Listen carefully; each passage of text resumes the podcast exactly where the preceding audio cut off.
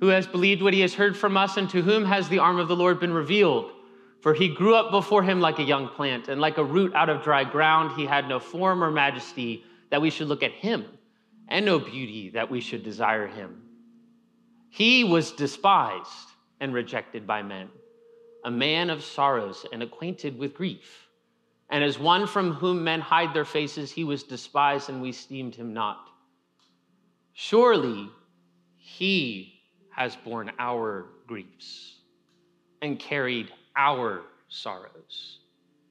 Yet we esteemed him stricken, smitten by God and afflicted, but he was pierced for our transgressions, he was crushed for our iniquity. Upon him was the chastisement that brought us our peace. And with his wounds, we are healed. All we like sheep have gone astray. We have turned everyone to his own way, and the Lord has laid on him the iniquity of us all. Even though we have all failed to pursue the rest and the peace that are ours in Jesus Christ, they are ours because he was pierced for us. His wounds are what heal us. And so we do not acknowledge and confess our sin as a means of reminding ourselves what terrible people we are but rather to remind ourselves of how great and how good our God is. That even when we fall short, He has done it all on our behalf. So let us pray to thank the Lord for that as we prepare then for Ryan to come up and speak. Oh Lord, um, you are good beyond our imagination.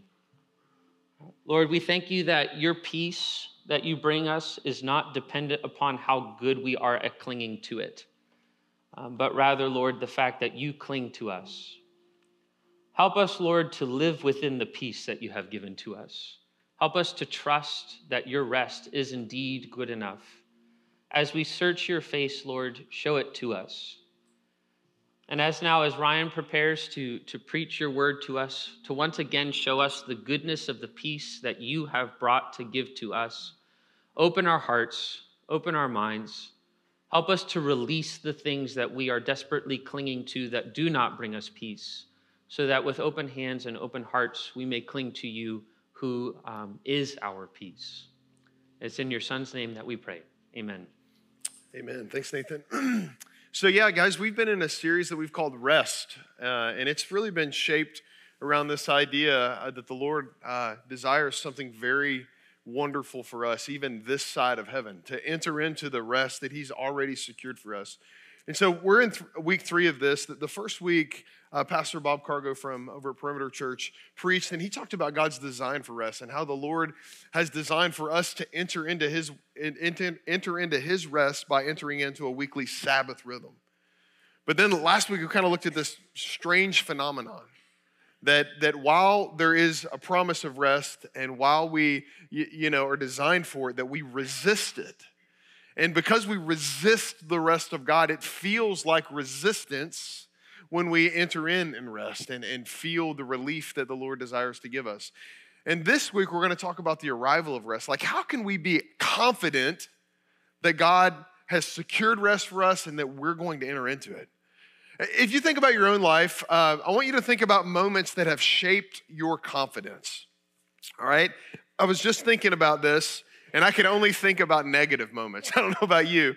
Uh, but one of those was my senior year of high school. I was on the baseball team, and for some reason, I always choose these kind of pressure cooker environments like preaching or pitching in baseball, right? And so I'd had a pretty good year pitching senior night they schedule a team, you know, you're definitely supposed to win this game, right? So I get out there and I'm just off. It is bad. And I'm pitching and it's, you know, we're, we're all out there and and and like in the third inning, I, I throw a hanging curveball out there and the guy just hits it into the neighborhood behind the behind the, the field. And if that wasn't bad enough, um, they were actually taping the game this night. So I have a DVD somewhere this game. But it gets worse. So the guy is running around the bases, and I start hearing all the guys come out of the dugout, and they're like, oh, rippity rip, ropity rope, rippity rip, ropity rope. And they just start chanting and chanting and chanting. And so for the rest of the season, guess what my team said to me every time I got on the mound? rippity rip, ropity rope, rippity rip, right? And so it was in my head and my confidence was just shaking. I had a pretty bad end of my senior year. I don't know about you, but what are the moments that have shaped your confidence? For the Apostle Paul, uh, we can see a trajectory of how his confidence was shaped. Uh, at the beginning of his ministry, the Apostle Paul, uh, he, he spoke about himself like this I'm the least of the apostles, right? He's like, I'm the 13th man, right? I'm, I'm, a, I'm a pretty good dude. You can count on me, I'm reliable. Toward the end of his ministry, he, he uh, self designated himself as the chief of sinners. Listen to a little bit about how Paul thought about himself and the trajectory of confidence in his own life. 1 Corinthians 3 says this Let no one deceive himself. If anyone among you thinks that he's wise in this age, let him become a fool, that he may actually become wise.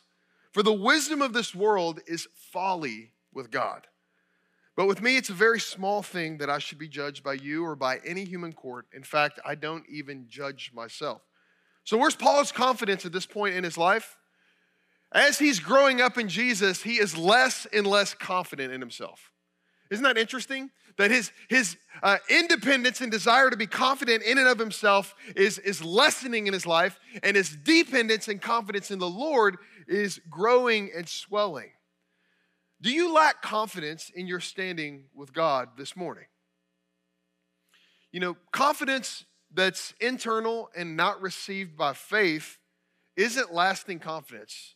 So, as you think about your own life, I just wonder if your confidence kind of seems like a moving target. Like some days you wake up and you're like, I'm confident the Lord loves me. I'm confident that I can live out of His grace today. And other mornings you wake up and you're like, I don't even know if I know God. I feel like that's part of the human experience. And I think it's because so much of our life is aimed at confidence in the wrong things. If we're going to receive the rest that God has for us, we're going to have to admit that we desperately need God to help us because our self confidence actually drives us from rest, right?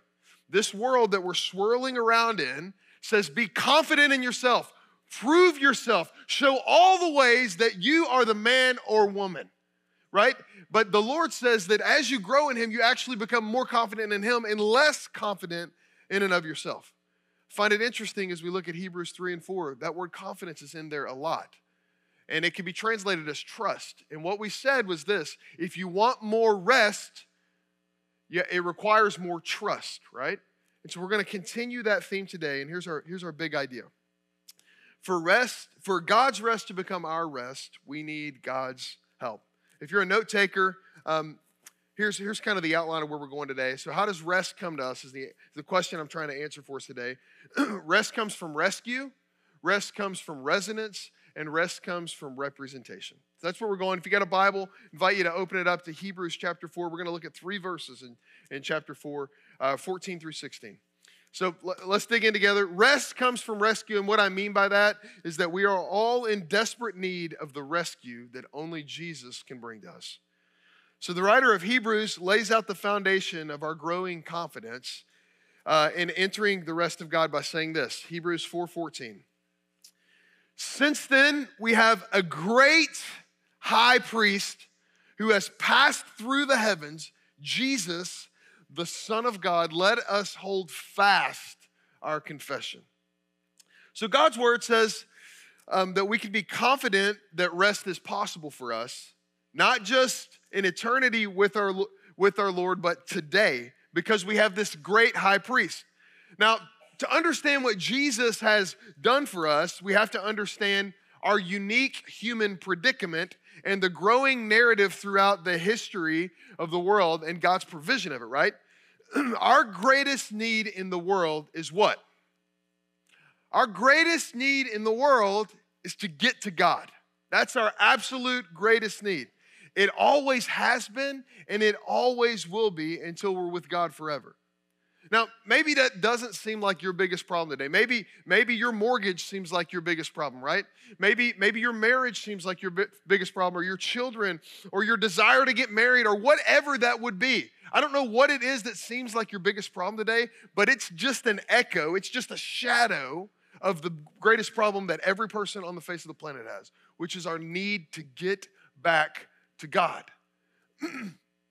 and those, you know, all those burdens are huge to carry, and Jesus has carried those for us, but our weightiest problem is getting to God. Here's what 1 Peter chapter 3 says. Peter, Peter writes this, he says, For Christ suffered once for all for sins, the righteous and the unrighteous, that he might do what? Bring us to God. Bring us to God. This is like, this is like, such a crucial passage. Our greatest need is to be brought to God and eh, being put to death in the flesh and made alive in the spirit. So, why do we celebrate Jesus' birth? Why do we celebrate Advent? Because Jesus was God's greatest answer to our problem of needing to get to God. Before Jesus was born on this earth, God had already began laying out the problem and answering it. Before Jesus came on the scene, the assigned person in Israel's history to bring God's people back to God was who? The high priest, right? The high priest in Jewish culture. So, according to Hebrews 5, the high priest was the appointed individual who was to represent individuals before God. So he would offer sacrifices of the forgiveness of sin that, that would make it possible for others to get to God. Hebrews 5 goes on to say this. I'll, I'll read it for you real quick here. Hebrews 5 1 through 4. Because he's, he's kind of commentating and explaining on what does it mean that Jesus is our great high priest? Like, what is significant about that when it comes to our rest? Hebrews 5 1 says this For every high priest chosen from among men is appointed to act on the behalf of men in relation to God and to offer sacrifices for sins. He can deal gently with the ignorant and wayward since he himself is beset with weakness. In other words, that dude is just a dude like me and you, right? He's beset with weakness. Because of this, he is obligated to offer sacrifice for his own sins as he does for the other people. And no one takes this honor for himself but only when called by God, just as Aaron was, the first high priest that we had. So, as we've said, our sins have created this chasm, right? We are separated. We need to get back to God. And it's a spiritual, it's a moral, it's a physical chasm between us and God. And no amount of self help, life coaching, or resources can bend our conscience enough to actually make us confident that we're being brought back to God. We must be rescued. We can't rescue ourselves. Everything in this world says rescue yourself. Show how you can save yourself. The Lord says you can't be rescued. Only people that need to be saved can be saved, right? So, so we can't have relief from the tormenting effects of this separation without being rescued by Jesus. Now, the frame that the writer of Hebrews is, is painting this through is how Jesus is better than all of the Old Testament ways of getting back to God, right? All of the Old Testament ways were building this story to the one who would actually be able to bring us back to God, right? And so you, you, when you read the book of Hebrews, like, it starts out like, hey, Jesus is better than angels, right? Then, oh, Jesus is better than Moses. And then now Jesus is better than Aaron, the great high priest. Well, how is he better? Well, to, in order to understand that, we have to understand what a high priest actually is. It's a pretty foreign concept for us today. the high priest was the chief servant of the people of God in regards to absolving sin, removing sin, representing us. The high priest, or in Latin, the Pontifex Maximus, what a great word, right? Pontifex. What does that mean? Maximus means what? Great, right? That's pretty easy, right? What does Pontifex mean? Anybody know what that one is? Yeah, you can try. It's all right. I'll tell you. Um, so it's made up of two words pons, meaning bridge, and facio, meaning to build, right? So what we have in Jesus as the great high priest is the great bridge builder. Isn't that interesting? Because our greatest need is to what? Get back to God. Jesus' greatest purpose is to bring us back to God because he's the great bridge builder. So here's the way it would work in, in the temple, there were three courts there was the outer court, uh, you, you, know, the court of the Gentiles, uh, the holy place, and then the Holy of Holies. Now, the Holy of Holies was the place that the Ark of the Covenant resided with the Ten Commandments and the, the you know, the, the, staff of Moses and all that kind of good stuff. Um, and it was the place that God's presence dwelled with his people. And so the way it would work is the, the high priest would enter in once a year into the Holy of Holies and he would make sacrifice and, and, and he would make and he would represent God's people in the Holy of Holies. Uh, it was, it's, you can read about it in Leviticus 16. It's called, uh, you know, the Day of Atonement or Yom Kippur, um, where, where the high priest would enter in and represent the people. Now, the, the priest had to make provision for his own sin before he went before the presence of God or he wouldn't live, right? And in order just to secure this, what they would do is they would tie bells on the, the fringe of his, of, his, uh, of his garment and then actually a rope around his leg so they could pull him out in case things went south, right? because the presence of God is that real and holy. And so he would represent God's people when he would go into the Holy of Holies. But guess what? Because each of these high priests that represent us, that, that are bridging our gap to need to get back to God, were of the tribe of Levi and the line of Aaron, they would eventually die uh, because they were sinful people and they would need to appoint a new high priest. Now, the sacrificial system was but a shadow of what Jesus would become for us, friends. An earthly high priest would never sit down because his work was never finished. Jesus is the better Aaron because the Bible says Jesus finished his work as a high priest, Hebrews chapter 1, verse 3, and he did what? He sat down because it's finished. He passed through the heavens in the incarnation and became a child to be born of the Virgin Mary, and then he passed back through the heavens in his ascension to sit, not stand at the right hand of the Father, and be a bridge for us, friends. It's amazing news. But we, so what is our role? We have to trust that Christ is actually the great bridge builder of our lives. And in order to do that, we have to actually believe that we need to be rescued. I was meeting uh, with a friend of mine, Ronik Patel, years ago, an Indian man. Uh, he was a de- he's a devout Hindu. And he was, um, you know, one of the, this is just an aside, one of the things that I like to do when I encounter people of different faith systems uh, is I just like to ask them to tell me what they believe. Um, and I think sometimes we can be afraid of that. We're like, oh, I don't want to be around like false teaching or whatever. I, I'm, I'm pretty sure in what I believe, but I want to know what they believe. And I want to know that they know what they believe, right? Because I want to share the gospel with them. And so I was doing this with Ronik, and he was a, a very devout Hindu uh, and, uh, and, and actually knew all about Hinduism, and, he, and he, he started teaching me about it. And, and he was teaching me about the process of karma and reincarnation. Um, and, and his worldview uh, as a Hindu says this you just keep getting reincarnated until you reach moksha, which is the end of the cycle of rebirth. So, in other words, you, you know, you're kind of in this a perpetual cycle of trying to get better, trying to prove yourself, so that you can kind of you can kind of reach reach the end of that, right? and I told Ronik, you know, the amazing thing about Christianity and following Jesus is that all of that karma that I deserve was aimed at Jesus on the cross. Every single bit of the karma that I deserve. And now I have this faithful high priest who has released me from the cycle of sin and its consequences. And as we sat across from one another, he couldn't quite comprehend what grace actually was. Because, friends, grace is that bewildering. We are secure in grace because we have a great high priest. You know, I hear a lot of Christians actually joke and talk about karma as well, but I fear that it's more real uh, than grace for many of us. That idea of karma, which says this you get what you deserve, right? Grace is the opposite of that. It says you don't get what you do deserve, right?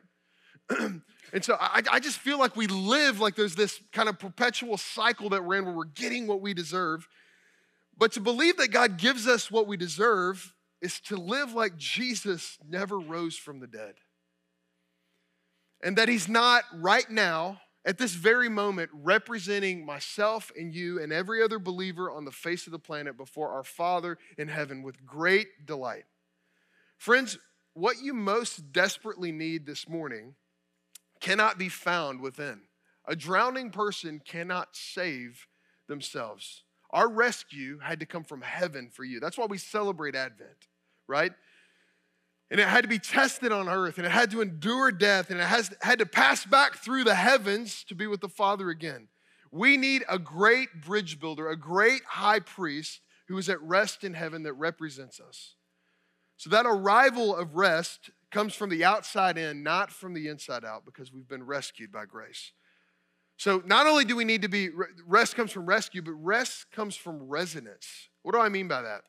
Well, we have an ever present Savior in our never ending weakness. It's like this perfect marriage, right? Like, I am, my weakness is endless, and so is yours. And we have this present, this, this Savior that's so present with us as a great high priest who never dies, who, who, who, who who's seated at the right hand of the Father.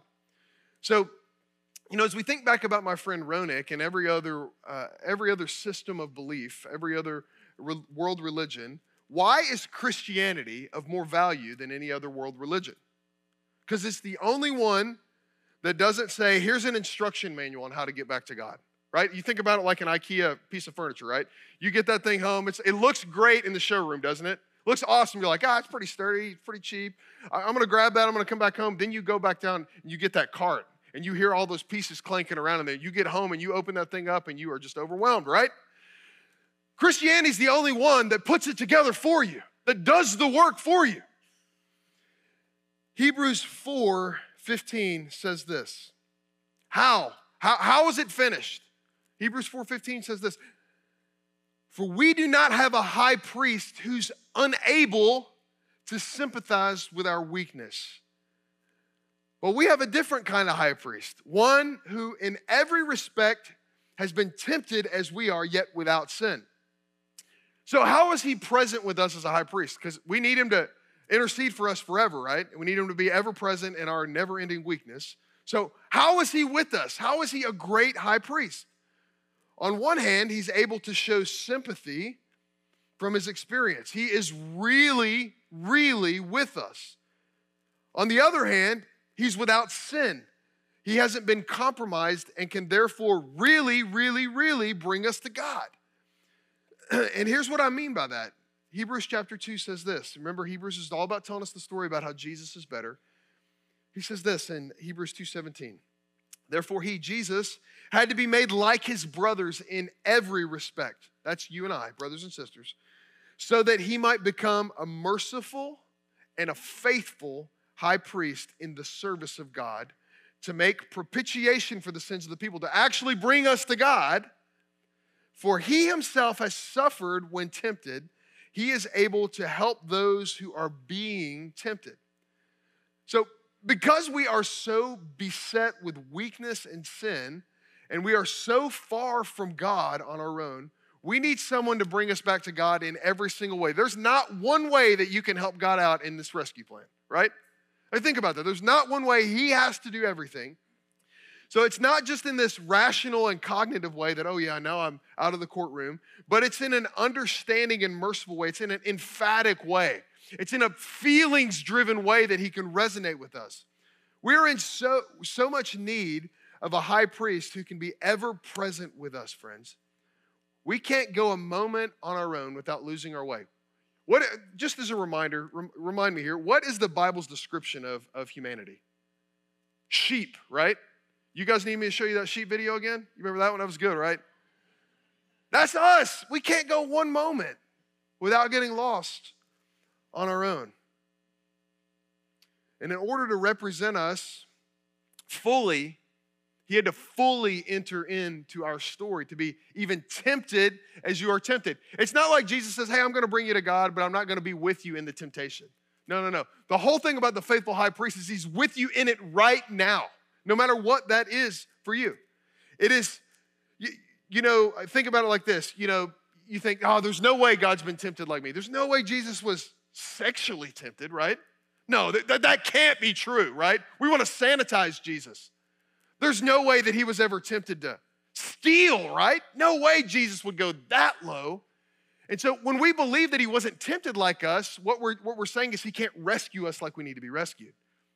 So we're kind of leaving this place to rescue ourselves where Jesus seems to be, uh, you know, untouchable in that area of our lives. But the scriptures say quite the contrary, don't they? Jesus is able to represent us in every way because he was made exactly like us. You know, there's this idea in the physics of music called sympathetic resonance. It's where you can have two instruments that vibrate in the same frequency and thus produce the same sound. So if you think about it like this, um, you, you, know, it's, it's one key is played and it's tuned for the same uh, key of, of, of, of resonance uh, or frequency that another key is, that key plays a little bit too without even actively touching that. So let's say you hit middle C on the piano. I don't play piano, by the way. Uh, I play guitar, but you know, whatever. You, you know, I, you hit middle C on the piano, on a grand piano, right? Uh, and the hammer strikes the string and the music sounds. But it's not just that note that you're striking that you hear. There are, you know, you think about a, what makes a grand piano such an amazing instrument. I mean, this thing can never fully emulate what a grand piano is, an acoustic grand piano, because of the idea of sympathetic resonance, right? Because in a, in a grand piano, there are seven octaves of eight keys, 88 keys total, right? and, and in that piano, whenever a, a note with the same frequency in each of those octaves is struck, the other notes resound as well. And, and here's what this means for us spiritually Jesus was tuned just like us, same frequency as you were tuned. He had to become a man. He's a middle C, just like me and you, or whatever it is, right? He had to be born in the flesh.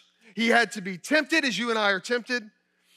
If not, how could he resonate with us? How could he represent us if he's not tuned like we are? We're actually made in his image, right? It's the other way around. But Jesus was struck in all the ways that you have been struck in this life. But he's not here anymore. He's with the Father. And so he sent the Spirit to resound his presence in our lives. Here's what John chapter 14 says about this These things that I have spoken to you while I'm still with you right? He's resonating with us because he's with us in it. But there's going to be a day that he's going to go back to the Father to fully represent us before the Father. And so he says, But the Helper, the Holy Spirit, whom the Father will send in my name, he's going to teach you, he's going to resonate with you all of the things and bring to remembrance all that I've said to you. And so, what is the Holy Spirit actively doing in our lives right now? Resonating the heart of Jesus for us. He's representing us. We have proximity to Jesus through the Holy Spirit, and we have access to the Father because He's seated at His right hand, friends. He represents us, He resonates with us. The Holy Spirit is the resonance of temptation and help that Jesus extends to us through His resurrection. Now, here's what this means when we come to Him. When we come to Him in our pain and in our struggle, something within him is actually resonating as he represents us. As I, as I think about each of your lives and many of your stories that I know, and the unique, peculiar temptations and struggles that you have, I think there's, I think sometimes we come to him and we just think he can't really relate, but I got to go to him. Friends, he relates with you in every single way. When your heart is broken over your sin, his heart is resounding with your heart as He represents you to your Father in heaven? Do you come to Him that way? Do you come to Him as a Father, as, as a Savior who's really resonating with you, who's in it with you, who's feeling it with you? Because that's why He is a great high priest. And He lives to ever represent us until He brings us back home to our Father in heaven. But not only does He rescue us, not only does he resonate with us, but he also represents us. And we have this growing confidence in our need of grace because he represents us. So here's God's desire that it would give, that, that, that, that this idea of Jesus being our great high priest would give us a growing confidence to pursue the Lord with everything inside of us with such confidence because we have full access to him. Hebrews 4:16 says this. Because of these truths that we just talked about, let us then with confidence, right? Not rippity rope confidence, but confidence, right? Confidence to draw near to the throne of grace that we may receive mercy and find grace to help in time of need. God's holiness, especially when you look at it in the Old Testament, is super scary, even in the book of Revelation for unbelievers. His holiness is scary, right? I mean, do you remember Uzzah? Not, not to be confused with Uga, UGA friends. You all remember Uzzah in the Bible? He was this, he was this guy, 2 Samuel 6, Israelites are in the wilderness. They're, they're, they have the Ark of the Covenant they're carrying around. They get a little unstable over something. Uzzah reaches out to grab it. He's just trying to do a good deed, right? dies on the spot, right? Because of the holiness of God. One of those things I want to ask Jesus when I get to heaven about. He was just trying to help, Lord. But because of this access that Jesus opens up for us, we get to walk straight into the Holy of Holies, friends. Do you pray that way? Do you pray like you get to walk straight into the Holy of Holies because it's, it's His holiness is no longer something to be feared, but His holiness is a welcoming invite because we have a great high priest. Instead of being afraid of His presence because of His mercy and grace, we confidently approach Him. Friend, you are invited to bust open the door to the Holy of Holies through your prayer every hour of every day because of this access. I love what Isaiah 62 says. Isaiah 62 says this You should approach the Lord. He says, he says, Give him no rest until he establishes Jerusalem and makes it a praise in the earth. What would it look like because you have such confidence in what God has done for you and you have access to this throne of grace in your time of need to bother God in prayer, to give him no rest because you are you are just taking advantage of that access that you have, right? I don't know about you, but I don't pray like that. I don't pray like I've got that much access and therefore that much confidence that I can bust in to the Holy of Holies through prayer. Jesus knows exactly what you're going through today. It's not like, you know, oh, maybe he kind of knows. He knows exactly how to help us right now. And right now, in the middle of the, the temptation that you're in, not after you get through it, but right now in the middle of it, he invites you to draw near. Most of the time, when we're tempted, what do we do? We run from God. What would it look like because of the confidence that you have, because you have a great and faithful high priest, to run to him instead of from him in your temptation? That's the access that you have. That's the invitation that we have. I think a lot of times we try to clean ourselves up and sanitize ourselves before we come to Him in prayer. He says, right in the middle of it, draw near because He's a faithful high priest. The throne room of God is now a place of comfort and welcome, not a place of terror. We do not have to fear being misrepresented by a high priest who doesn't really get us. We don't have to trust our soul to some sinful priest, but rather we walk straight into the Holy of Holies through prayer because Jesus is a friend of sinners. That's the access we have, friends. And, friends, the more we approach Him and find help in our time of need, the more that we trust Him with the things we're actually going through instead of the things we think we should be going through, guess what happens? The more rest we have for our souls in this weary world the more rest we have, because more trust equals more rest. Now, because of who Jesus is and what he's done on our behalf, here is what is true of now all followers of Jesus. Because we have this great high priest, 1 Peter 2 says this Now you're a chosen race, you are a royal priesthood. Wait, Jesus. I'm a part of the royal priesthood? Yeah, you're a part of the royal priesthood. You're a holy nation, a people for his own possession, that you may proclaim the excellencies of him who called you out of darkness and into his marvelous light. Once you were not a people, right? You needed to get to God and you couldn't. But now you are God's people. Once you had not received mercy because you didn't have a faithful high priest, but now you have received mercy. Here's the beauty of what comes from this as is this is that we no longer have to hide our weaknesses because they do not disqualify us from the presence of God. In fact, concealing weakness, concealing sin is the only thing that can keep you from his presence, right? So we have this invitation, this full access. And the one thing that we have in common with every person on the face of the planet, every other Christian is this is that we were once a people of darkness and now we are a people of light.